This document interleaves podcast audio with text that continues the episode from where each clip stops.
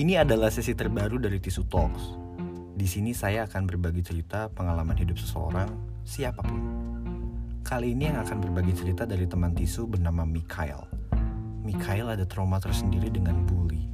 Isu yang di mana sekarang sedang digaungkan juga dengan bahaya dampaknya korban bully ini.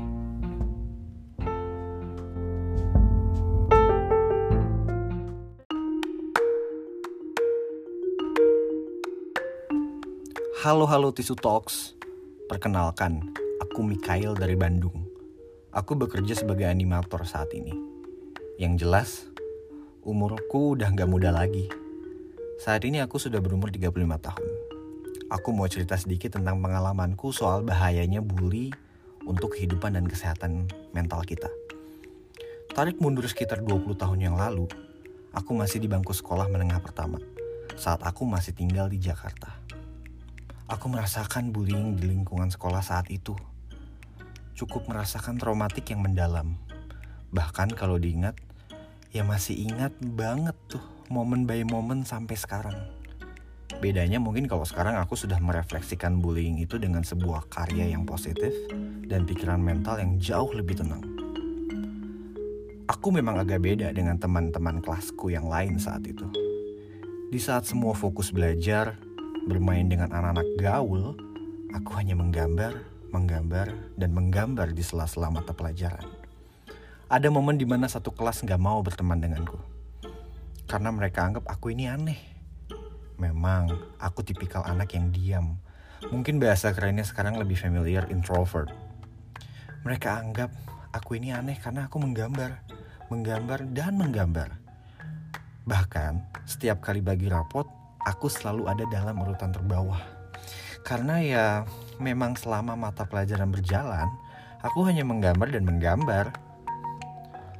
Malah ingat banget dulu ada satu guru yang bilang, Mikael, mau jadi apa kamu kalau tiap hari gambar dan gambar? Emang bisa sukses? Emang bisa jadi orang? Dasar kamu ini. Guru itu bilang langsung, sambil jalan melewati aku. Di saat sering kali momen seperti itu, aku cuman bisa nangis dan nangis di rumah sambil cerita ke ayah dan ibu. Beruntunglah aku punya ayah dan ibu yang hebat dan selalu support apa yang aku lakukan. Singkat cerita, karena ayah dan ibu tahu akan keadaan aku di sekolah saat itu, lulus SMP aku dilanjutkan sekolah khusus animasi di Perancis. Yang kebetulan juga ada om aku yang tinggal di sana. 6 bulan pertama di Perancis nggak gampang buat aku adaptasi, apalagi momen-momen bullying ini saat SMP masih mengganggu pikiran aku saat itu. Tahun demi tahun, sekolah dan hidup di sana, puji Tuhan, perubahan aku secara sosial jauh lebih berkembang, jauh lebih dihargai.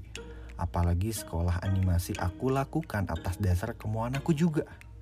Karena dalam hati kecil berdoa kalau suatu hari nanti aku bakal bisa buktiin kalau bidang yang aku sukai ini bakal jadi sesuatu, bakal bisa menghidupi aku. Tahun aku lulus pun tiba. Setelah lulus, aku sempat bekerja di Perancis tentunya sebagai animator di beberapa studio agency di sana. Gak kerasa, udah 11 tahun aku di sana buat aku banyak banget belajar akan semua hal kehidupan. Sampai akhirnya aku putuskan buat balik lagi ke Indonesia. Tepatnya ke kota Bandung di mana tanah kelahiran ayah dan ibuku. Karena juga ayah udah pensiun kerja di Jakarta. Awalnya sempat ragu, karena remind memory dulu takut terulang.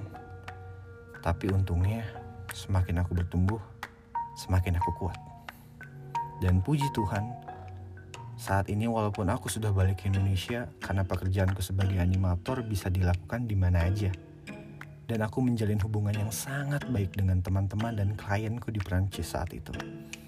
Dan sekarang aku putuskan mantap untuk balik tinggal di Indonesia. Tentunya sebagai animator.